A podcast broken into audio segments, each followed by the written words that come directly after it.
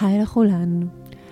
אני מוצאת את עצמי מקליטה לכן עוד ועוד פרקים כדי להתחזק בעצמי וכדי לחזק אתכן, ואני סופר שמחה לראות את כמות ההאזנות לפרק הקודם, שמדבר על עשר, עשרה כלים מנטליים להיבנות מחדש מתוך השבר, והמדיטציות שהקלטתי לכן, ואתן משתמשות בהן, וזה ממלא את ליבי, ואני צוברת כוחות כשאני מרגישה שאני מועילה, אפילו לנשמה אחת.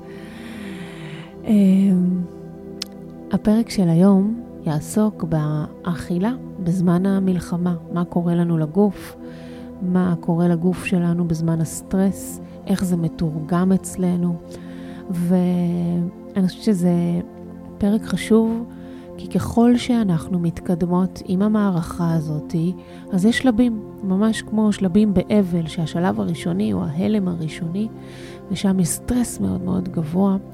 אחר כך יש איזושהי רה-ארגוניזציה מחדש כדי להבין מה קורה איתי אה, בעולם ואיך אני מתנהלת עם המצב החדש, בהיבט הרגשי שלי, המנטלי ובטח התזונתי. וכשאנחנו התחלנו את ה... אחרי השבת הארורה הזאת, שהייתה ב... אה, בשביעי לאוקטובר, אז כל אחד תפס, זה תפס אותו בצורה שונה. יש נשים שהרגישו שהן במצב של חוסר אכילה, ממש שיתוק של תיאבון, ויש נשים שהרגישו שהאכילה הרגשית פשוט מנהלת אותם, והן פשוט לא מצליחות לעמוד אה, בכל דבר שעומד מולם. וזה בסדר, כי סטרס, אנחנו חווים אותו בצורה מאוד סובייקטיבית. וכדי להבין את זה, אנחנו רוצות קודם כל להבין מה קורה לגוף שלנו בזמן סטרס. כשהגוף שלנו נמצא בסטרס, ברמה האבולוציונית הוא חווה סכנה ממשית. הוא מפעיל את המערכת הסימפתטית שלנו. זאת מערכת הישרדותית שאומרת הילחם או ברח. כרגע את או נלחמת או בורחת. והתכונה הזאת היא תכונה שסופר חשובה להישרדות שלנו. למה? כי כשיש איום או סכנה, זה מחדד לנו את התגובות שלנו, זה עוזר לנו כשיש איום ממשי, זה מסייע לנו להיות מרוכזות יותר, ונותן לנו הנאה ויכולות טובות יותר. למעשה, בגוף, הגוף שלנו מגייס את האנרגיה שזקוקה להתמודדות עם מצב הסכנה והאיום, ובגלל שכמות האנרגיה שלנו בגוף היא מוגבלת, אז הגוף בעצם מעביר את רוב האנרגיה למערכות שנדרשות לפעולות המיידיות. הוא מעלה את לחץ הדם, את קצב הלב, את זרימת הדם, את האנרגיה על השרירים, את שחרור האדרנלין, ובמקביל, מערכות ש... אה, שלא דורשות אה, פעולה מיידית, במקביל הגוף יאט את הקצב של מערכות הגוף שכרגע אני לא זקוקה להן בשביל להתמודד עם האיום, כמו מערכת העיכול שלי, כמו חידוש של תאים שלנו, ממש כמו במלחמה שאנחנו נמצאים בה בחזית. כל הכוחות מגויסים ללחימה ולא לפיתוח ובינוי. אנחנו רוצות להבין עוד נקודה. כשיש איום על הגוף שלנו, כשהורמון הלחץ עולה, יש עלייה ברמת הסוכר בדם, בלי קשר לאם אכלתי משהו או לא אכלתי. הגוף מתרגם את זה שיש כרגע איום, הוא צריך אנרגיה כדי לרוץ או לברוח, והוא מעלה את רמת הסוכר בדם. כדי להבין טוב יותר איך פועל סטרס על התזונה שלנו, כדאי שנבין מה ההבדל בין סטרס שהוא קצר מועד לסטרס שהוא כרוני. סטרס קצר הוא סטרס שיכול להועיל לנו, הוא יכול לשפר אותנו, הוא יכול לחשל אותנו. מה שנקרא hormesis, יש פה כמה וכמה פרקים שמדברים רק על סטרס קצר, נקודתי, שהמדע היום יודע לומר, זה סטרס שהופך אותנו להיות חזקות יותר. הבעיות מתחילות כשהסטרס שלנו הופך לכרוני. וכאן אנחנו רוצות להתעכב. כי סטרס כרוני כבר עלול ליצור בעיות בריאותיות. זה מתחיל מכאבים בשרירים, מחריקת שיניים, מחרדה, מדיכוי של מערכת החיסון, יש עלייה בתיאבון, צבירת שומן בטני, ועד למחלות כרוניות ועוד מתנות שלא ממש בא לנו לקבל. בטבע, כשהיה לנו סטרס, היינו פורקות את זה בתנועה, היינו פשוט רצות, הנמר מגיע ואנחנו בורחות מהסכנה, וכאן, במצב שאנחנו נמצאות בו, במלחמה הזאת, אנחנו בעצם ממשיכים לנצור את הסטרס פנימה. אנחנו ממשיכים להזין את הלחץ, את הסטרס. איך אנחנו עושים את זה? בעזרת עוד חדשות, עוד צריכה של סרטונים, עוד צריכה של זוועות, עוד מידע חדש על, אה, על חטופים, על מתים, ובעצם עוד ועוד הזנה של הסטרס, עוד אכילה רגשית. במקום לפרוק אותו, אנחנו מכניסים אותו פנימה. המשימה שלנו זה להבין איך לנהל את הסטרס, כדי שביום שאחרי, ביום שהכל ייגמר כאן, אנחנו נצא מחוזקות מהמקום הזה.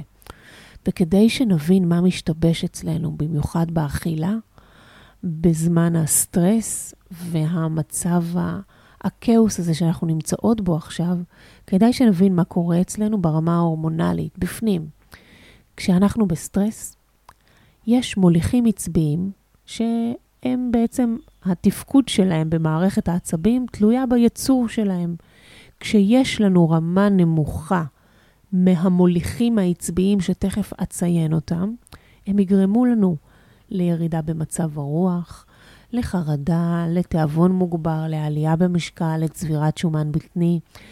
וכשהם מאוזנים, אנחנו נרגיש שיפור במצב רוח, שיפור בתחושה הכללית, שיפור במוטיבציה הכללית.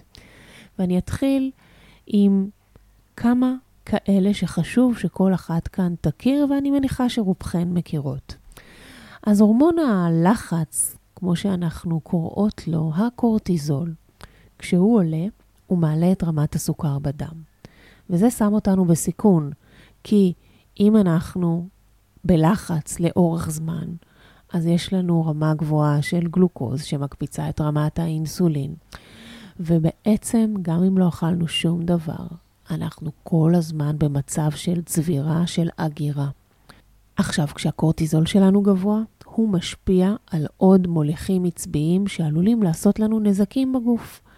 כשהקורטיזול גבוה, הרעב שלנו גבוה, הגרלין, אותו הורמון רעב גבוה. אנחנו צוברות יותר שומן בטני. עוד מוליך עצבי זה הדופמין, שהדופמין הוא קשור לתנועה שלנו, לזיכרון, לתחושת ההיי, לתחושת התגמול, למוטיבציה שלנו. הוא גם קשור לשינה וללמידה שלנו, וכשהוא מתחיל לרדת, כי כשהקורטיזול גבוה, הוא יורד, וכשהוא יורד, אז אנחנו מתחילים לחפש איך להעלות אותו, והדרך הקלה ביותר להעלות אותו זה לחפש במזווה, בארונות, במקרר, כל מה שיכול כרגע להעלות לי את הדופמין. עוד מוליך עצבי נקרא הסרטונין, מה שנקרא הורמון העושר. זה מוליך עצבי שיש לו השפעה על העושר שלנו, על למידה, על זיכרון, על ויסות טמפרטורה, על שינה, על רעב, וגם, ואנחנו יודעים היום שמחסור גבוה בסרטונין קשור לדיכאון, לחרדה, למצבים בריאותיים נוספים. ואנחנו יודעים גם שהסרטונין משפיע על המלטונין שלנו, שהוא הורמון השינה. זה אומר שאם אין לי מספיק סרטונין, אני לא אשן טוב. וזה מעגל פיצוי שמזין את עצמו שוב ושוב ושוב ושוב. אז מה אנחנו למדות מכך? זה כשהקורטיזול שלי גבוה, אז הוא משפיע על הרבה מאוד אה, תהליכים שקורים בגוף, החל מהרעב שלי עד לשינה שלי, למצב רוח שלי, לתחושת ההנאה שלי, הנאה בעין, למוטיבציה שלי לעשות דברים.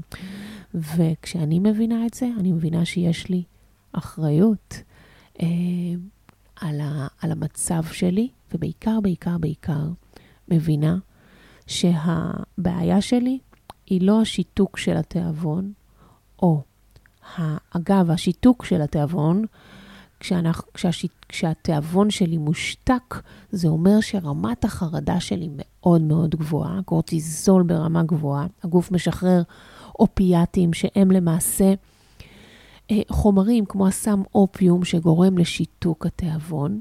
מה שקורה במצב הזה, זה מצב שבו הגוף עלול, אחד, ליצור פיצוי ביום שאחרי, ביומיים שאחרי, שניים, כשהקורטיזול שלי גבוה, הסוכר שלי בדם משתולל, וזה עלול לגרום ממש למצב של סוכרת טייפ 1, גם אם אני לא ממש אוכלת ואין לי ממש תיאבון. וכשאני מבינה את כל הדבר הזה, אני בכלל מבינה שהאכילה או חוסר האכילה היא בכלל לא הבעיה שלי. מטרת העל של כולנו במלחמה הזאת היא לא לטפל באכילה הרגשית או בשיתוק התיאבון. המטרה הבסיסית הראשונה היא קודם כל לאזן את הגוף, להוריד ולייצב את רמת הסטרס, ודווקא כאן, המטרה שלנו היא לעשות הכל קודם כל, לייצב אותנו, ומשם לקחת אקשן, פעולות, מה לעשות מתוך המקום הזה. אני מבינה שיש לי מוליכים עצביים שאני רוצה להזין אותם כדי לעזור להם לייצב את עצמם, כדי שיעבדו בשבילי. אז אחד, יש לנו תזונה, שהיא תומכת איזון ויציבות.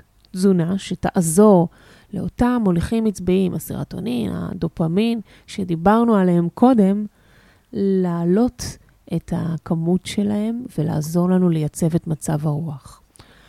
אז אם דיברנו על הסרטונין, חומר המוצא של סרטונין נקרא טריפטופן. טריפטופן זה איזושהי חומצה אמינית, היא משחקת תפקיד קריטי בייצור של הסרטונין, ואנחנו יכולות למצוא את זה בביצים, אגוזים, זירי צ'יה, שיבולת שועל, קוסמת, בסומסום, בבקר, בעדשים ושועית בכמות גדולה, גם בשאר הקטניות, בדגים, בעוף, בהודו, ובעצם לעזור לסרטונין שלנו לעלות.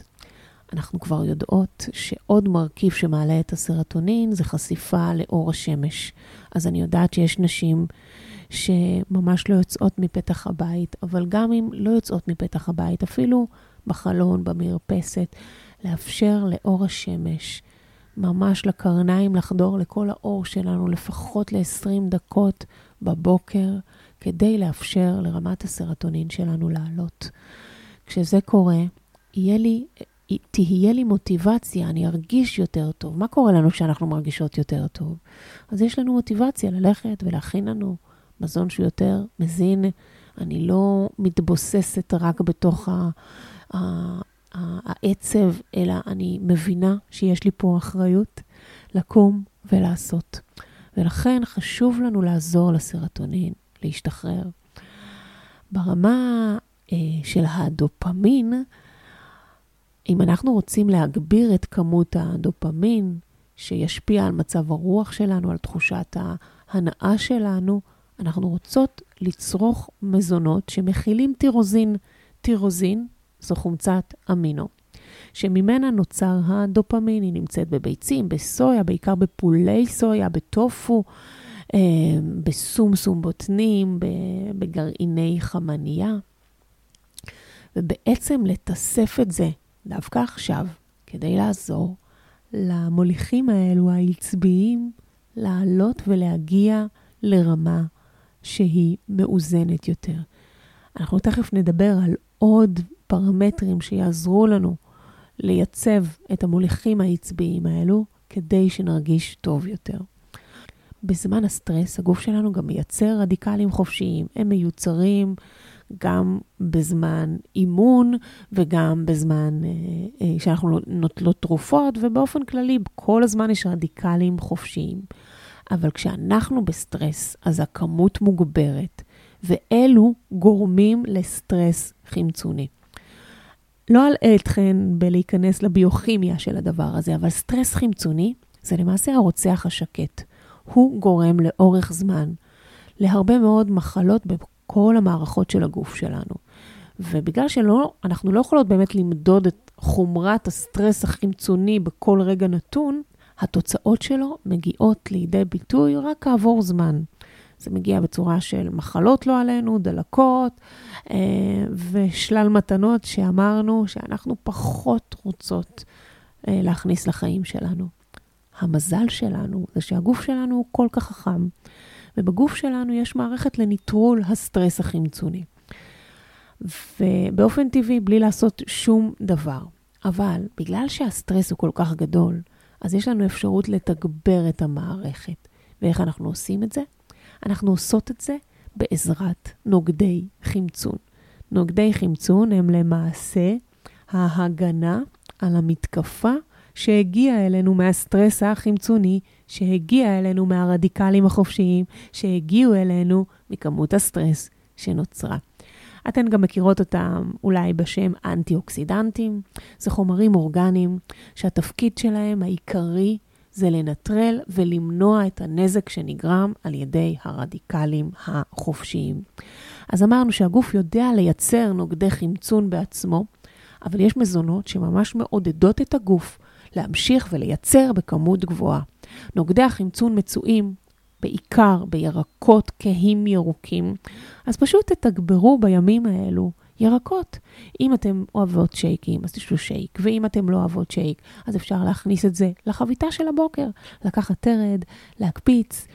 בצל קצת, קצת תרד, להוסיף את הביצה, ויש לכם תענוג של, של נוגדי חמצון. אפשר להכניס את זה לפשטדות. אה, מי שיש לה את הספר שלי, אז יש אה, כמה מתכונים עם הרבה ירוקים, הרבה נוגדי חמצון. גם באתר שלי אפשר למצוא מגוון מתכונים שמכילים הרבה נוגדי חמצון. אז אמרנו ירקות ירוקים, פירות, קטניות, אגוזים, שקדים. יש בפירות יער כמות גדולה, במיוחד אה, אוכמניות. בעשבי תבלין יש כמות אדירה של נוגדי חמצון פר משקל. אז תכניסו טימין, רוזמרין, אה, אה, קולת, בזיליקום, אורגנו, כל הדבר הזה פשוט תכניסו אל תוך התזונה שלכם. קורקום ידוע כנוגד דלקת נפלא. אז תכניסו את זה אל תוך היום שלכם, תוסיפו את זה לתבשילים, אה, ואפשר להכין משקה מקורקום, שנקרא גולדן מיל כזה, שעובד עם אה, חלב ואיזשהו חלב צמחי, עם הקורקום, עם דבש, וזה משקה נפלא. אה, ומי שלא יודעת איך להכין, פשוט חפשו גולדן מילק ליב עזריה, בטוח תיפתח לכם הקטגוריה. ובנוסף להם יש לנו אבוקדו ובצל ואספרגוס והמצליבים, ברוקולי, כרובית, יש בהם כמות נפלאה של נוגדי חמצון. פשוט תתגברו את הנוגדי חמצון, כל הנוגדי חמצון האלו הם אנטי-דלקתיים, אנטי-ויראליים, אנטי-זיהומיים, והם מחזקים אותנו, והם מחזקים את המערכת, כי המערכת כרגע זקוקה לחיזוק חיצוני, ולא רק אה, לחיזוק הפנימי שהיא עושה ממילא. ובהקשר בכלל של מזונות, אני יודעת שאלו שיש להם כרגע אכילה רגשית, אז הן רק רוצות לדעת מה לעשות כדי להוריד את האכילה הרגשית. אז הדבר הראשון זה קודם כל לייצב את הסטרס. והדבר השני זה לעבוד עם עיקרון שנקרא עיקרון ההוספה. להוסיף אל תוך התפריט שלי, להוסיף אל תוך היום שלי, מזונות מלאים, עם ערכים תזונתיים, כאלה שהגוף שלי יודע לקחת ולתרגם אותם, שהם מזון לתאים שלי, שכל כך זקוקים לזה עכשיו. וגם אם את אומרת, אין לי זמן להכין משהו קטן, לכו על הדברים הכי הכי בסיסיים. זה יכול להיות ביצים, ירקות, פירות, פשוט, פשוט, פשוט. ואם זה לא פשוט, זה כנראה לא יעבוד בשלב הזה. וגם אם קשה, אז תבטיחי לעצמך שעבור החוזק שלך, החוזק הגופני שלך, את לוקחת ארוחה אחת בלבד ביום ומתדלקת את הגוף. לא עבור הפיגורה שלך ולא עבור ה... אה, לשחרר משקל, אלא עבור החוזק של הגוף שלך, שאת כל כך זקוקה לו עכשיו.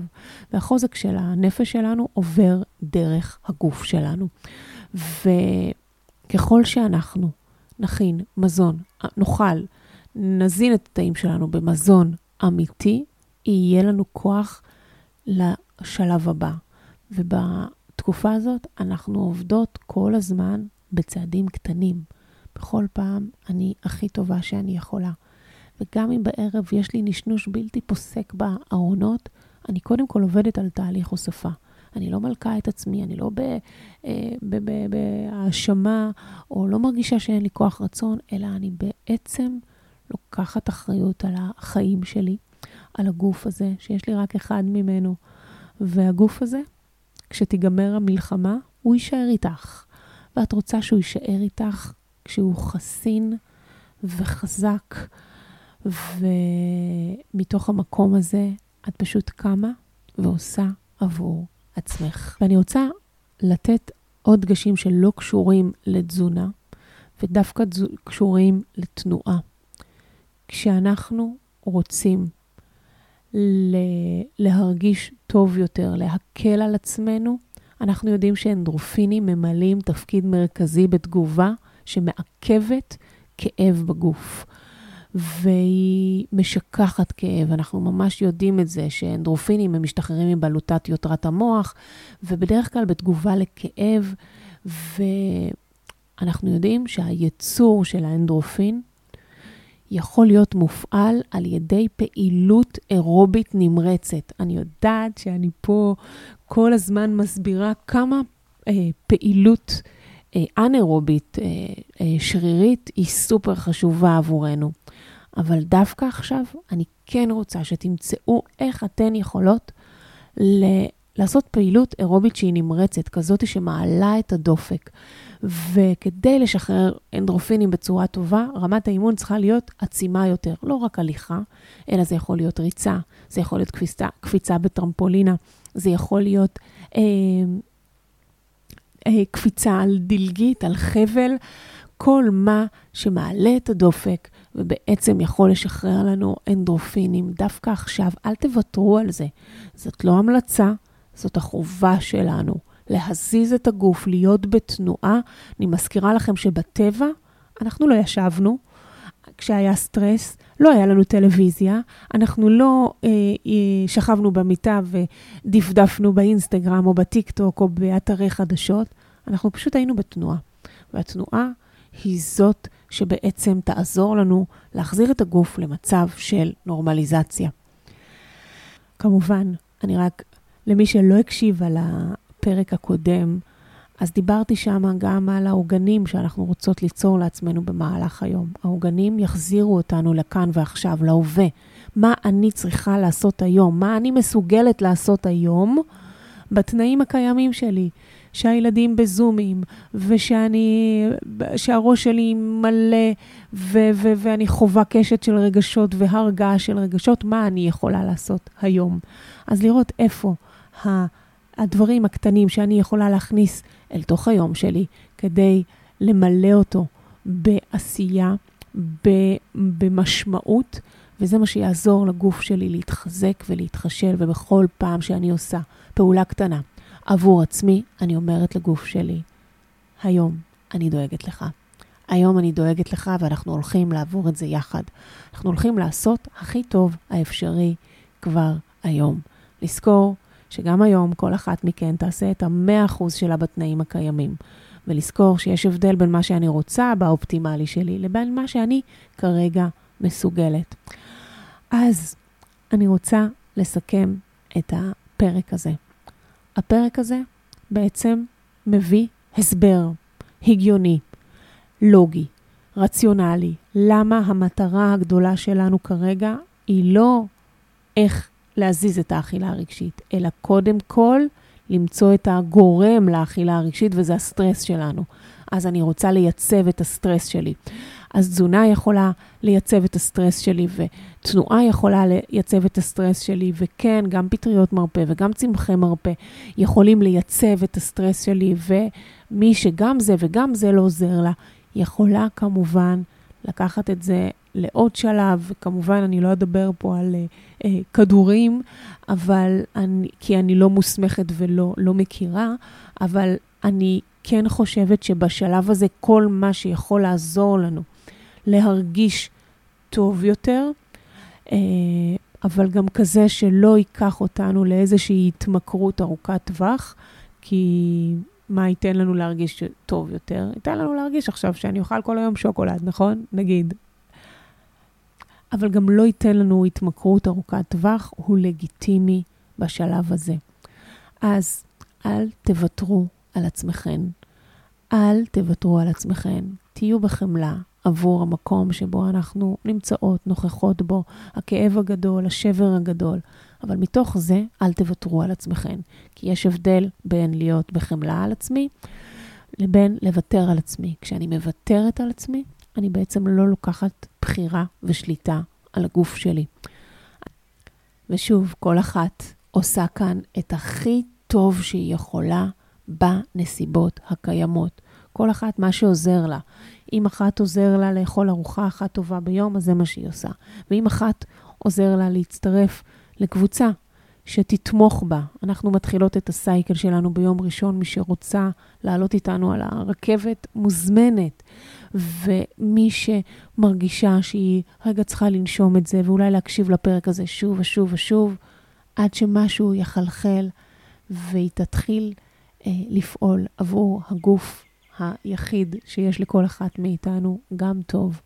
ומתוך המקום הזה אני שלחת אתכן אל יום מחובר לעצמכן, בנוכחות, בהווה, לימים טובים יותר, מרפאים יותר, עם אחדות גדולה יותר. להתראות.